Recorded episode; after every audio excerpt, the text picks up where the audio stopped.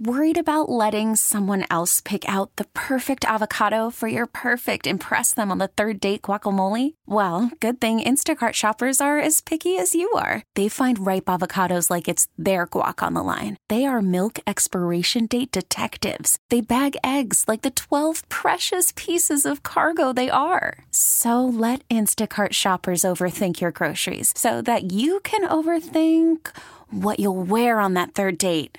Download the Instacart app to get free delivery on your first three orders while supplies last. Minimum $10 per order, additional term supply. All star closer, Kenley Jansen, we have a question. What's the best podcast of all time? Baseball isn't boring, baby. I'm Rob Bradford, and every single day I'm sitting down with the biggest names to show you this great game is the greatest game. It's my podcast, it's my passion. It's a cause I started more than two years ago and is now the most prolific national daily baseball pod there is. Another fact. So jump aboard the BIB Express. Follow and listen to Baseball Isn't Boring, presented by Wasabi Hot Cloud Storage on the free Audacy app or wherever you get your podcasts. Local people, local stories. This is the All Local from 1010 Wins.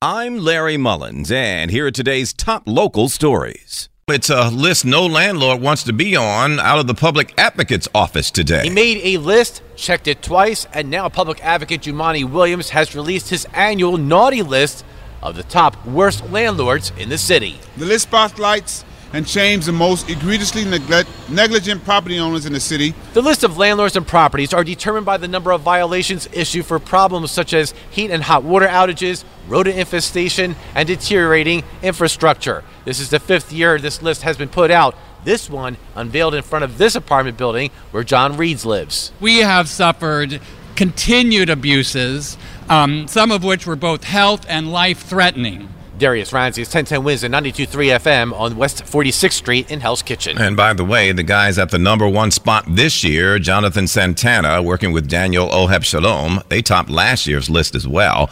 They've since settled three separate lawsuits with the city, totaling more than four million bucks because they failed to uh, rectify dangerous conditions at a number of buildings that they own. Well, after Monday's partial building collapse up in the Bronx, dozens of families forced out of their apartments and they're just stuck in limbo right now. Most of their belongings are out there as well. In some cases, their pets were left behind and they haven't been fed since they all left. So what happens next? A major scene here, still continuing. The FDNY Department of Buildings bringing in some huge apparatus as they continue their work to determine can this building be repaired or does it all have to come down? Well, in the meantime, 150 people, at least 40 families, can't even get in to grab their belongings. This man's lived on the block for decades. I don't feel safe near any of these buildings because they're all constructed, they all were constructed the same way. And it's like anything could happen at any given time. Right. A lot of concern as well for missing pets. Some have been located by animal control, others apparently are still in the building without food or water these last couple of days.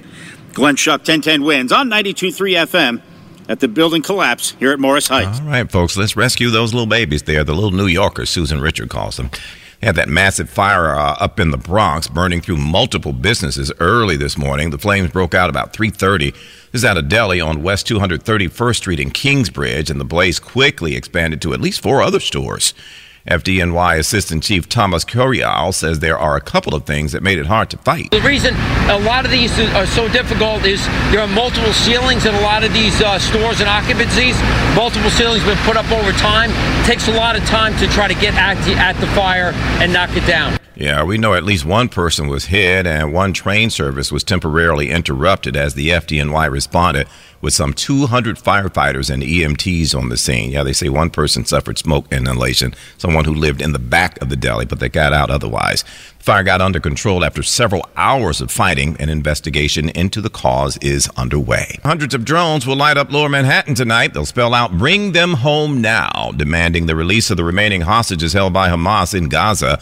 There's believed to be about 140 people still held there. Mayor Adams scheduled to speak at the Lights for Liberty event in Battery Park, organized by multiple Jewish organizations, including the Israeli American Council, the UJA, Federation of New York, and Stand With Us.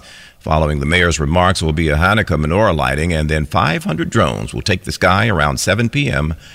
down on the plaza. They're holding a teenager on murder charges today and the death of his landlady in Queens.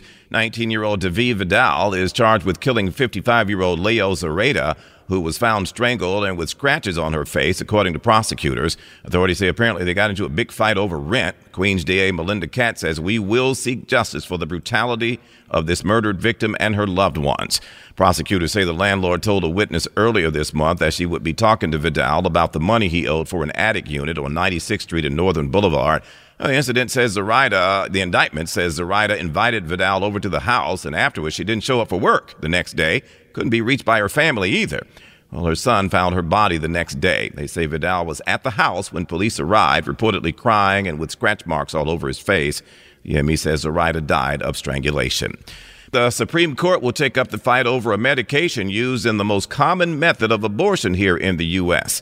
The justices will hear arguments from the Biden administration and the makers of mifepristone, asking the court to reverse a lower court ruling that would cut off access to the drug and impose restrictions on it, even in states where abortions are still legal.